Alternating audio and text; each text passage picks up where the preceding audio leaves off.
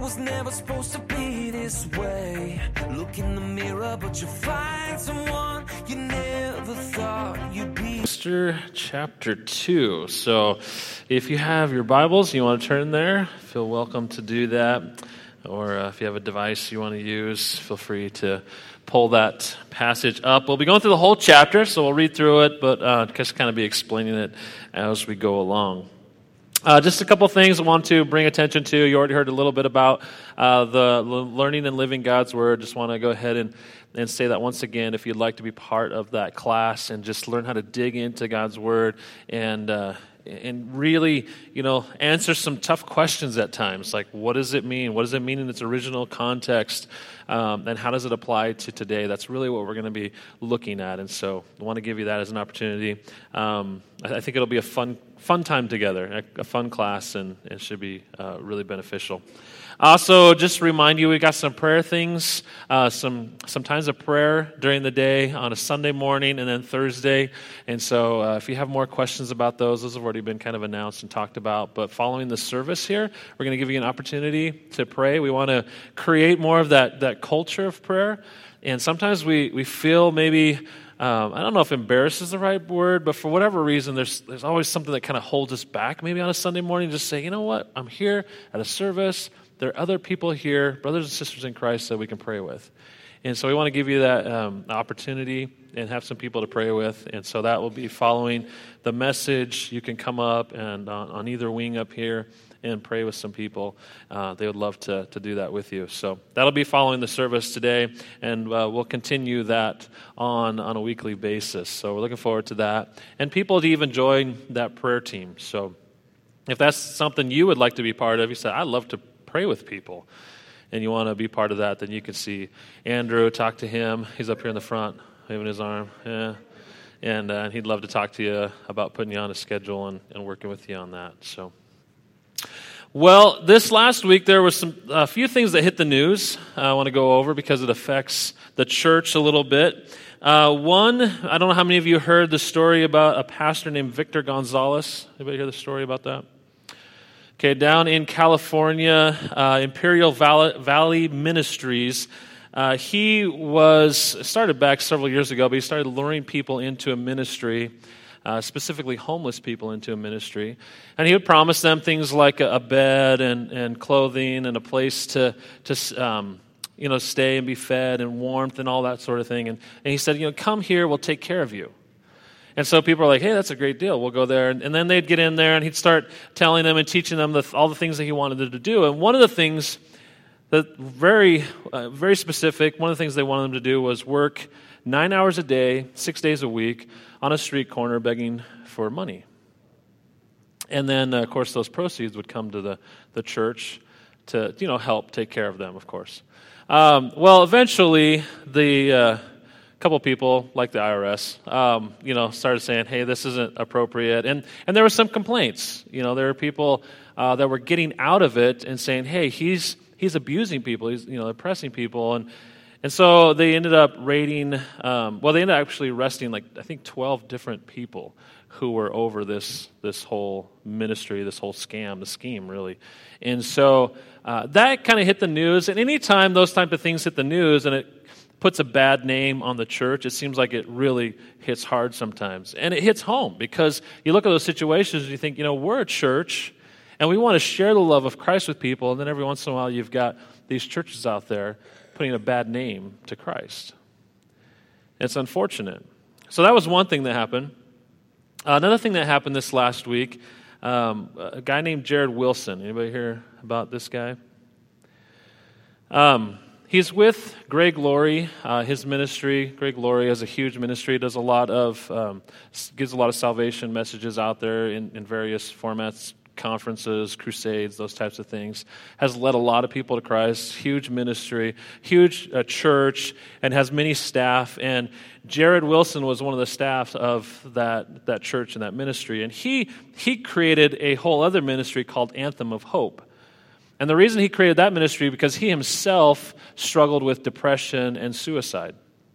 And so he created this whole thing. In fact, I have a, a write-up here of what they said they actually did. It's a faith-centered effort sought to amplify hope for those who, like uh, Pastor Wilson, who suffered from depression and, and so forth, um, are battling brokenness, depression, anxiety, self-harm, addiction, and suicide. And so he had led in many different workshops and messages and so forth, telling people, you know, you need to f- fight depression. We can we can help you. We have different ways we can help you fight off suicide and those types of things.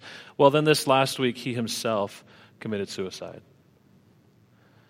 Um, you, you hear things like that. Not only that, he left behind his wife, um, Julie, who's thirty years. I mean, he's young, thirty years of age, and then they had two two children.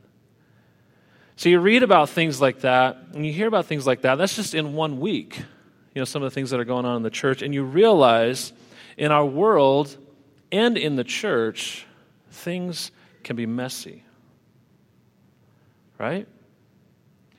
And you, you look to the church at times, you think, man, if anybody on the earth should have it together, it should be the church. We have the hope of Christ living in and through us. We know what His truth has to say. It guides us. It directs us. It tells us that even though we're sinners, we're saved by grace. It points us in the direction of honoring and worshiping God. We get to come together. We have a group of believers to encourage us along the way. And yet someone like Jared can have all of those feelings and thoughts of depression and suicide and eventually cave and give in to those types of things. And you kind of step back and you start to ask the question, why? Why doesn't God just kind of make all that stuff go away, right? Why doesn't He make the pain and the hurt and the trials and, and all of that go away? And on one hand, just to answer that question, he, he does. It's a future event. It's going to take place. We die, we go to heaven, we're glorified, and all that goes away. Or He's going to come back. He's going to set up an earthly kingdom, and then there's going to be a time period where there's going to be uh, some war, and there's going to be some fighting and spiritual battle and so forth, but eventually He'll set up a new heaven and new earth, and all of that will be gone. And it says very specifically in the Bible, there will be no more mourning and crying after that time. But until then, we're living in a world where God allows for sin and the consequence of sin to continue.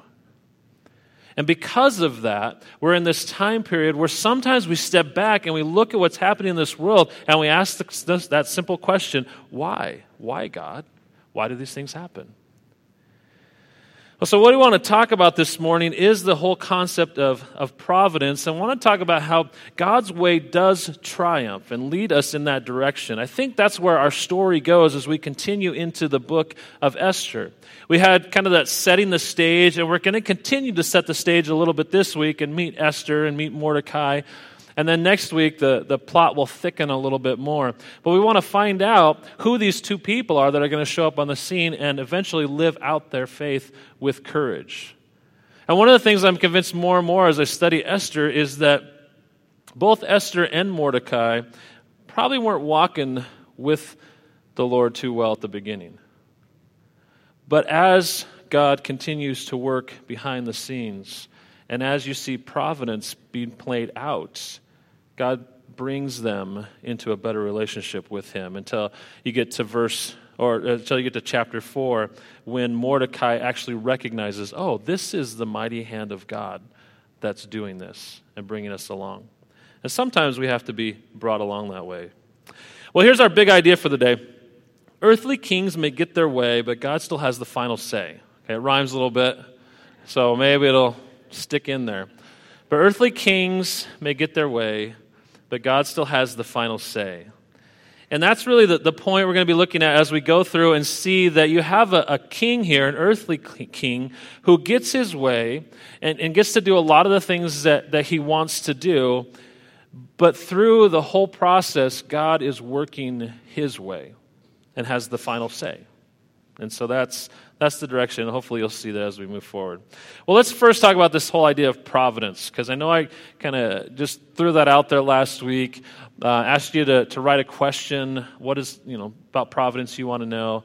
Uh, Dan was the only one that publicly said it to everybody, so he's like, hey, you're going to have to answer this now. I know. I know the way Dan works. So. Um, but no, it's a, it's a good question. And that's the question of uh, what's the difference between coincidence and providence? But providence, just a simple definition is this: to foresee and provide. Okay, to foresee and provide. So you see forward and you provide for. I'll give you a very simple, and this God's far more complex than this. But let's go back to kind of a, a farmer's point of view. Uh, spring comes, and maybe they till the soil in the fall, and it's prepared. They do that a lot here. Or maybe they go out, they plow the ground, and they disc the ground, smooth it out a little bit, throw some corrugates in it, and, and then they plant the seed, and then they take care of it. They cultivate the soil, they fertilize it, and, and that seed grows. Okay, what the farmer is doing in that situation is he's providing a way for the seed to grow. And in a sense, that's kind of what providence is, but on a greater scale when you're dealing with God. Because God knows every single thing we need to stimulate growth, how to grow, how to correct when we don't do the right thing. He knows every single thing. He's a sovereign God and is in control of all things and is able to guide and direct perfectly. That's what providence is. And so providence is this, this mastermind, if you will, or a powerful God that is working behind the scenes. So really the difference between consequence and providence is that both consequence and providence refer to events coming together, you know, at a specific time to accomplish something that's unusual or extraordinary or something like that.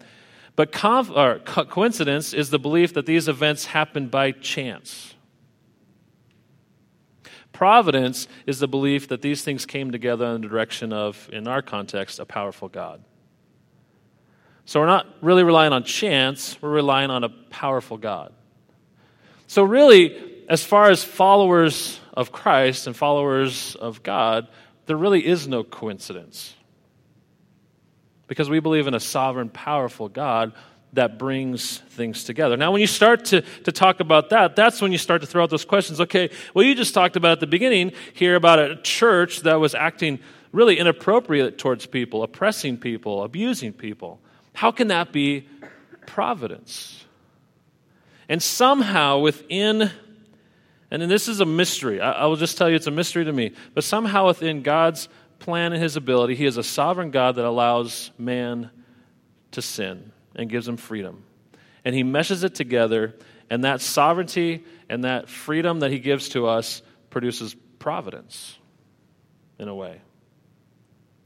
So he is always overseeing everything, but he allows for us to have freedom, and there's sin and there's consequences that come with that. But God is able the whole way to work what he needs to work at the time. Psalm one thirty Excuse me, one oh three nineteen, it says, "The Lord has established his throne in heaven, and his kingdom rules over all." So we know that God is a sovereign God. He is powerful. There's no one who can really challenge him. He's just he's just that powerful. But one of the great verses on providence is Romans eight twenty-eight. It says this, "We know that all things work together for the good of those who love God, who are called according to his purpose." God is able to work things for the good for his children, those who love him. And that's God's providence at work. So that's a little bit of, of providence. Uh, you may have more questions, so if you do, again, feel free at the end. You can write that on a note, and we'll we'll talk about that a little bit more as we continue through Esther, because I do think providence is a big, big part of the message as we go forward. Well, let's take a look at this book, Esther. Uh, we're going to be starting with verse one, going all the way through the end of the chapter. Of chapter two. So let's pray, and then we'll dig in together. Father, it's good to be able to have your word and your truth, and that it guides us, that it reminds us things like you are a powerful, sovereign God. You do work all things together for the good of those who love you. And we can rest in that. We can trust in that. And there are times we throw up our hands, and God, I just don't understand why some of the things happen the way they do. But in the midst of it, I learned to trust you. And somehow, you always work things for good. I don't always get to see it. We don't always get to see it. But I thank you that we can trust you with it. You are good, righteous. You are just. And we have no reason to doubt you. And so as we look into your word today, guide us, direct us into these, uh, this, this story that gives us so much confidence that you are a God who is working behind the scenes. And we pray these things in Jesus' name. Amen. Well, starting with verse one, it says this, sometime later. If you go to the end of the chapter, we're about three to four years from chapter one. So there's a time period, there's a gap that takes place between chapter one and chapter two. During that time, uh, King Ahasuerus has gone out and he's begun to um, you know, take other provinces. He's continuing to, to expand his kingdom, and he goes to Greece, and he's not successful. In fact, he begins to come in and, and starts to take over a couple, uh, couple of the, the lands and the cities and so towns and so forth, and then Greece rallies their troops and comes and, and stops him dead in his tracks. And so he comes home now, kind of with his tail between his his legs. And so when you read this, the first time I read this, it says, when uh, King Ahasuerus' rage had cooled down, I thought, man, he's been angry for a long time about Vashti. But there's a lot more behind the scenes here when you read and, and see what's happened between chapters one and chapters two. He's gone to war and he's been beat.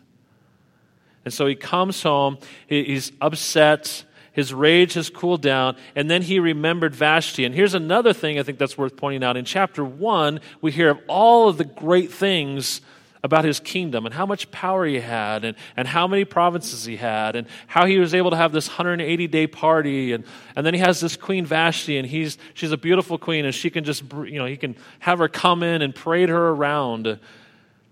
And he comes home now, and he's he's realizing, wow, I do have limitations. I can't have these endless parties, and I, you know, there I can't just go take whatever I want. And then he remembered, and I don't even have a queen. And so he thinks about what he should do next. Um, and that's where verse two comes in. The king's personal attendants then suggested, let a search be made for a beautiful uh, young virgins for the king. And the king appointed commissioners in each province of his kingdom so that they may gather all the beautiful young virgins to the harem at the fortress of Susa. Put them under the supervision of Hegai, the king's eunuch, keeper of the women, and keep them the required beauty treatments. Now it tells us a little bit more about what that is. The young woman who pleases the king will become the queen instead of Vashti. This suggestion pleased the king, and he did accordingly. So this this was the plan. Bring them all in. They're going to receive these, these beauty treatments. Uh, in the fortress of Susa, there was a Jewish man named Mordecai, son of Jair, son of Shimei, son of Kish, a Benjamite. Uh, this gives us a little bit of, of the background. This is important in Jewish history that we know where the families come from. Uh, you can look into that a little bit more. The son of Kish is a name that you find earlier in the Old Testament, but that was the father of uh, King Saul. And so there's some question here. Is, is it the same guy? Most likely not, because the age just doesn't work. Um, or it could be a descendant of, of Kish. That could be another possibility. So if you like genealogies, that's just a little bit of information for you. But certainly for a Jewish reader, this is significant to know what their family line looks like. Verse six, he had been taken into exile from Jerusalem with the other captives when King Nebuchadnezzar of Babylon took Je- uh, Jeconiah of Judah into exile. And that goes back to even the time of, of Daniel. There's some other people who were exiled at that time uh, with King Nebuchadnezzar. Mordecai was the legal guardian of his cousin Hadassah. Now that's the Hebrew name for Esther, and her Greek name is Esther, or excuse me, her Persian name is Esther, because she had no father or mother. The young woman had a beautiful figure and was extremely good looking. When her father and mother died, Mordecai had adopted her as his own daughter. And when the king's command and edict became public knowledge, and when many young women were gathered at the fortress of Susa under Hegai's supervision, Esther was taken to the palace. Now, we're not sure how that happened. There's some speculation. Was she taken by force, many people believe, or was was she did she volunteer that position? Hey, there's a palace, and Mordecai encouraged her to go. Um, I tend to think it was more by force. That seems to just kind of be the way the king rolled at the time, um, but, but it's certainly not spelled out here for us. So she goes into the supervision of Hegai, keeper of the women, and the young women pleased him and gained his favor, speaking about the eunuch, and he accelerated the process of beauty treatments and the special diet that she received. He assigned seven hand-picked female servants to her. That's pretty nice, right? From the palace and transferred her and her servants to the harem's best quarters. So, so Esther was brought in, and right away it was, she was identified as someone who was just special. And that was probably some, some of God's doing. Again, there's that providence. Somehow God put her in the right place, the right time, with the right person, and she accelerated in this process and was, was put in the harem's best quarters. Esther did not reveal her ethnicity or her family background because Mordecai had ordered her not to make them known. Now, I want to make a point of this. This is a little interesting, and if you go back to a story uh, called Daniel, maybe you're familiar with that story. If you're not, you can read about it in the Bible. There's a book called Daniel. But at the beginning of Daniel, it talks about how Daniel was brought into Nebuchadnezzar's uh, wise men, um, just group of guys that he brought in to teach and train and so forth, so his school, so to speak. He, Daniel was brought in, and when Daniel was brought in, he was brought in from Israel, and he came and he said very specifically, "I will not eat the food you give me, I want to eat my Jewish diet." And there was a little bit of a conversation back and forth, and there's a little bit of a, a challenge, and, and Daniel said, "Listen, if you give me a few days to do this, and it proves that I'm I'm healthier, then you're going to see that God's diet is better than the king's diet," and so forth. And it goes back and forth, and Daniel makes his point, and God blesses Daniel. Daniel gets wiser, faster, it seems like, than everybody else, and, and God accelerates him to a higher position. The contrast here is that Esther has already lived in a foreign land for a while, and when she's brought in, she just kind of assimilates to the whole process. And this is kind of why I talked about, I think at the beginning, both Esther and Mordecai don't seem to be living out their faith in a way we might say some of the other people did in the Old Testament, in a very strong fashion. Because they were able to hide the fact that they were Jews. And if they were really living out their Jewish faith, they would have been eating what other people were eating. They would have had Saturdays or Sabbath day as a time where it was very clear that they stopped doing work and, and followed those rules and all that. But somehow they were able to hide their ethnicity. They were able to hide their Jewish background. And so they go through this, and she goes through this whole process, and she's brought in. Now, again, God uses that situation, and God blesses her because he had a reason to.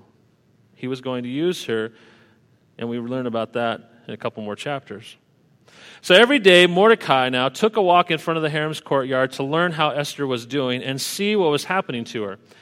And during the year, before each young woman's turn to go to King Ahasuerus, the harem regulation required her to receive beauty treatments with oil of myrrh for six months and then with perfumes and cosmetics for another six months. You begin to see a little bit about what the, the Persians did. The Persians, really, when you go back through history, you start to see that they are the ones that started kind of these beauty treatments. Now, there were perfumes and things like this before, but it seems like the Persians really kind of got the ball rolling, and then the, the Greeks picked up on it, and the Romans picked up on it, and so forth. But here, they were given six months of treatment. Uh, and they had certain diets. The young women would, would go to the king after that time, and uh, she was given whatever she requested to take with her from the harem to the palace. And so she could request, "Hey, I want this perfume, this fragrance, or I want, you know, some object or something like that," and she could go to the king with that. She would go in the evening, and then in the morning she would return to a second harem under the supervision of the king's eunuchs, Shashgaz. I think that's how you say it, something like that. Uh, keeper of the concubines, she never went to the king again unless he desired her and summoned her by name. So again, it gives you a little bit of the story. It just tells us what's happening before Esther gets her shot at it. So uh, a while back, I can't remember how long ago, but Rebecca, she was like, "Hey, we should watch this movie," and, and uh, it was called One Night with a King, I think, or something like that. I'm like, "Is that a movie we should be watching?" Um, and uh, and then she says, no, no, no, "It's a story about Esther." It's like, oh, okay. And so we watched it. I don't know how many have seen that. I would actually recommend it. I think it gives you a good context of what it might look like back then. Uh, they definitely romanticize it a little bit, I think, between uh, between the king and Esther. But it can be a pretty good, um, it gives you a good idea maybe of what life was like at that time. But it also demonstrates and, and tells us a little bit about this process where um, the king basically it was just in his, his bedchamber. There was preparation for these young women. They would come in that night. Okay, they would be intimate. They would sleep together. And then after that, they were basically, he she became part of the concubines, and then they would go into the concubine chamber. If he liked her, then down the road, he could say, hey, I'd like that girl, and they come back. Okay. Um, obviously, that's not something God desires for a relationship. And for any woman to go through that, it, it's really a, a, a terrible situation. You think about, hey, I'm going to go, I'm going to be with this king. Yes, I'll be in a palace. Yes, I'll have beauty treatments. Yes, I'll be taken care of as far as food and a place to sleep and all that kind of stuff. So all those needs are taken care of. But they really did not have an intimate relationship with anybody. So it could be a very lonely life. And that's what it's telling us here. So Esther was, was in this group of young women who would be brought to the king. Now he goes on in verse fifteen, it talks about when it was her time. Esther was the daughter of Abihail, the uncle of Mordecai, who had, had adopted her as his own daughter. When her turn came to the, uh, go to the king, she did not ask for anything except what Hegai, she learned to trust this guy, Hegai, the king's eunuch, keeper of the women, suggested. And so Esther gained favor in the eyes of everyone who saw her. She was then taken to King Ahasuerus in the palace, in the tenth month, in the month of Tebeth, in the seventh year of his reign. The king loved Esther more than all the other women. So she won more favor and approval from him than did any of the other virgins. He placed the royal crown on her head and made her queen in place of Vashti. The king held a great banquet now for all his officials and staff, and it was Esther's banquet. He freed his provinces from tax payments and gave gifts worthy of the king's bounty. That's pretty nice. Do you imagine that? If the president was like, hey, I'm getting married. Uh, by the way, you guys don't have to pay taxes. Um, that'd be pretty cool. Probably not going to happen, but um, that's that's how Esther becomes queen. So that's the background, that's the story, and that's what we're given there. So we get to meet Esther, and then as you continue moving forward, verse nineteen, you meet our second hero of the story, and that's Mordecai. And so we already got introduced to his name and a little bit of his background, but I want to bring in kind of the rest of the story and what the king's going to be able to remember of Mordecai. So verse nineteen, when the virgins were gathered a second time, Mordecai was sitting at the king's gate. Apparently this was something that Mordecai did, whether it was a job that he had, um, you know, that sort of thing, or whether it was just a place he went to because he wanted to continue to have some sort of input and care over Esther when he had the chance. Uh, we're not sure. But verse twenty, it says, Esther had not revealed her family background or her ethnicity as Mordecai had directed. So this is the second time this is said it in the chapter. Again, I think pointing to the fact that they were able to live a life where they assimilated with Gentiles, people who were not uh, Jews. So she obeyed Mordecai's orders as she had always done while he raised her. Now during those days when Mordecai was sitting at the king's day, gate, Bigthan and Teresh, uh, two of the king's eunuchs who guarded the entrance, became infuriated and planned to assassinate King Ahasuerus. And when Mordecai learned of the plot, he reported to the queen, and she told the king on Mordecai's behalf. And when the report was investigated and verified, both men were hanged on the gallows. This event was recorded in the historical record in the king's presence. And that's important to remember because later in the story it comes back, and that's one of the reasons why I think the author included this portion right here.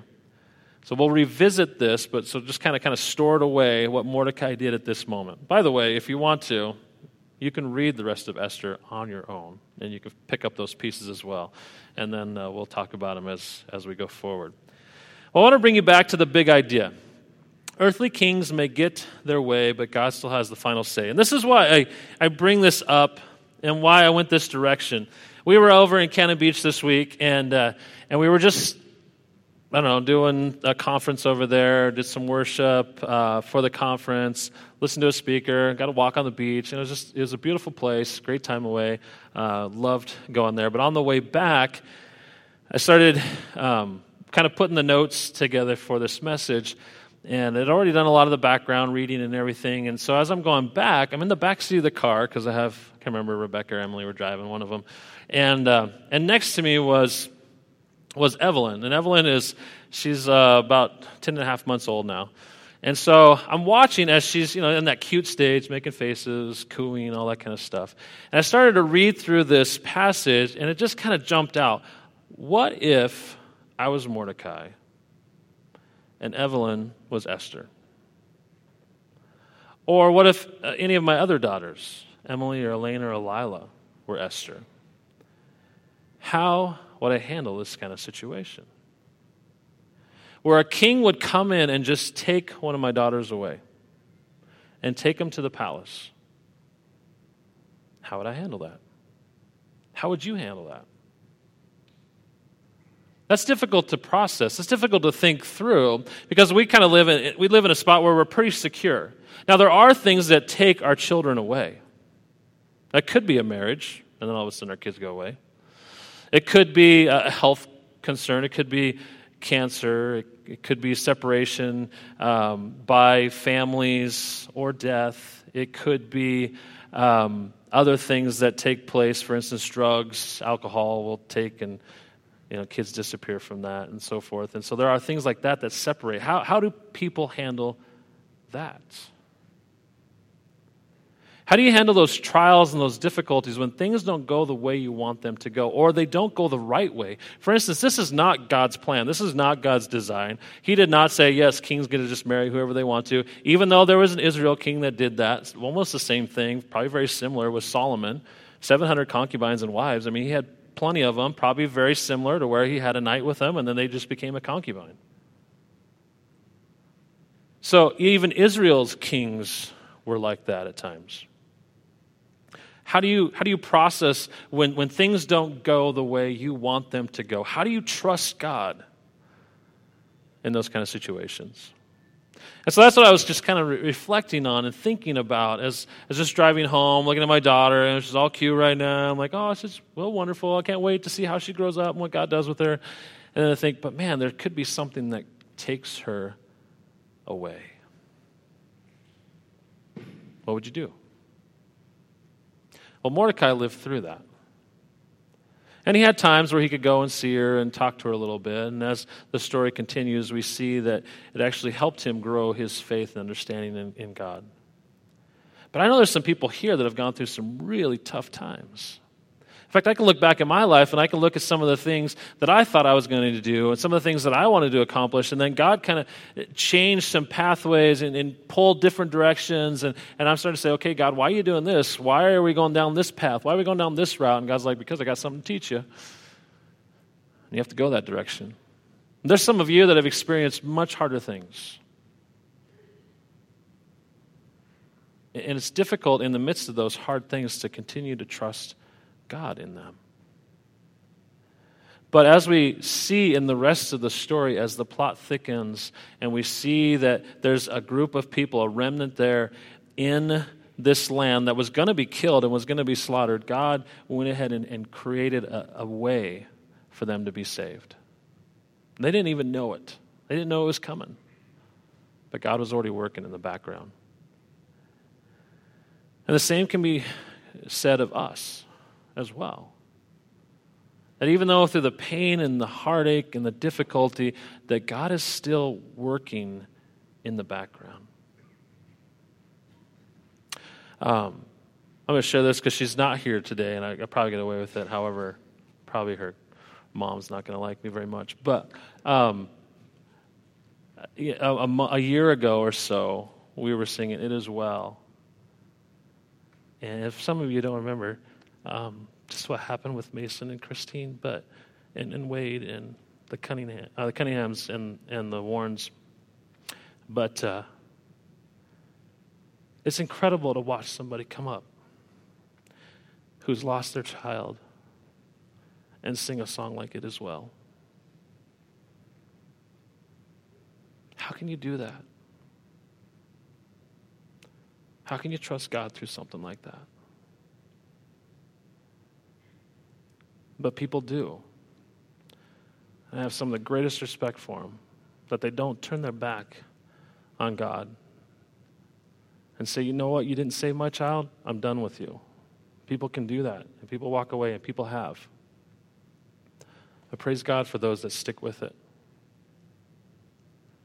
And they learn to trust God, even though things take kids away, take people away, take loved ones away, um, cause divisions, whatever, and, and people will just say, forget it, I'm done. I don't want anything to do with God anymore. I thought God was going to make my life perfect. I thought God was going to make it all, you know, good and, and feel good. And, and we have all these things that we expect. But still, things happen. Bad things happen. And we have to trust God in the midst of it. He's working. He's working when we don't see it. And so that's, I think, a little bit of the story, or a little bit of the lesson that we learned from this story in Esther. Trusting God um, takes courage, but trusting God's way is always the right way. And so as we continue to go forward, you're going to see that Esther had to have courage. Mordecai had to have courage to go through some times that were extremely difficult. But it's the right way. Because God's way is always the right way. And we continue to trust in Him and lean on Him and who He is and what He's done. Well, there's one way that, that God has told us is the absolutely right way for every single person on the face of the earth. And I think it's important for us to end with that note. And it takes courage to believe in it, and it takes courage to share it with other people. Hebrews ten twenty, it says, by His death, Jesus opened a new and living, a life-giving way through the curtain into the most holy place. John fourteen six says, I am the way, the truth, and the life. No one comes to the Father except through me. That was Jesus speaking there. I am the way, He says. He's opened a new and living way to have this faith, to have this relationship with God who created us. And it's the only way. And some people don't like that. In fact, some people walk away from God because they say, why is there only one way, God? I want to do it my way. And God says, no, this is the way. It's through Jesus Christ. He's the only way. Ezekiel thirty-three seventeen, I think it gives us a great, great answer for why people go their own way. But your people say the Lord's way isn't fair, even though it's their own way that isn't fair. When God's God, He can call the shots. We don't get to call the shots. So we can either learn to listen to what God has to say and follow God in His way, or we can say, God, you're not fair. And there are people out there who will say, God's not fair. But God's way is perfect. And the word of the Lord is pure. He is a shield to all who take refuge in Him. Do you believe that? I think that's the, the challenge I'm left with. If I was in Mordecai's shoes and my daughter was, was taken away to a palace, to a king, and, and she may either become the queen, but Queen, but there's more of a chance that she would just have a one-night stand with the king and be put in with the concubines. That, that would be the higher percentage. Would I be okay with that? Would I be able to say, God, your way is perfect. Your way is pure. Those are difficult things for us as followers of Jesus Christ to say. But one thing we know we can say for sure is God's way of salvation is perfect and pure, and the way people get saved is through Jesus Christ. And we need to be out there not only believing in our own hearts and minds and lives, but we need to be sharing that with other people because that's the way other people get saved too. His way is perfect. His way is pure. So I don't know what you're challenged with this morning. I'm going to challenge you to do something throughout this week, give you a little bit of homework. You could think about this and whether you want to go home and do it. I think it's a great verse to learn. We don't talk about memorizing, but if you haven't memorized Proverbs three, five through six, I would encourage you to do that. This is what it says, trust in the Lord with all your heart and do not lean on your own understanding. In all your ways acknowledge Him, and He will make your path straight. Do you believe that? Proverbs three, five through six. It's a great verse to memorize and even start your whole day off with. I will trust the Lord with all my heart today. I will not lean on my own understanding, even though I think sometimes I know more than God does. Do you ever think that? You maybe don't verbalize it, but do you think that? God, if you did this my way, in fact, most of my prayers are like, hey, God, can you do it my way? But I will choose to not lean on my own understanding, but I will acknowledge him and trust that he will make my path straight. What a great way to start your day. I'll lean on God and what he's done. So memorize Proverbs three, five through six this week if you haven't already. And then number two, in what ways do you struggle to trust God? You can ask that question, reflect upon that here as we come to a close, and how can involve church and your life group help? One of the reasons we want to do prayer in the morning and invite you to come pray with us is because that's a way to help. Maybe you're, there's something on your heart right now, and you're just like, I just need to, to trust this in God's hands. Uh, by nature, I am not a person who is content very easy. And so that is an area I need to learn to trust God. I have got to just say, you know what? I'm going to let this go and be content with what God's doing. That's a, a constant prayer in my life, to be content with where God has me, with what he has me doing, with what's going on in my life, and to be at joy and at peace with what he's doing, and to just trust him with it. So I need to be praying for that. How, how do you need to trust God more? What do you struggle to trust God with? And how can we at Involved Church and your life group help? So think about those things. And again, as we sing the last song, if you would like to, you can come up and pray. If you want to wait until after the uh, singing is done, you can come up and pray after. Uh, we'll have people up here for, for some time to pray with you. All right, think about those things, and uh, we'll close in a song.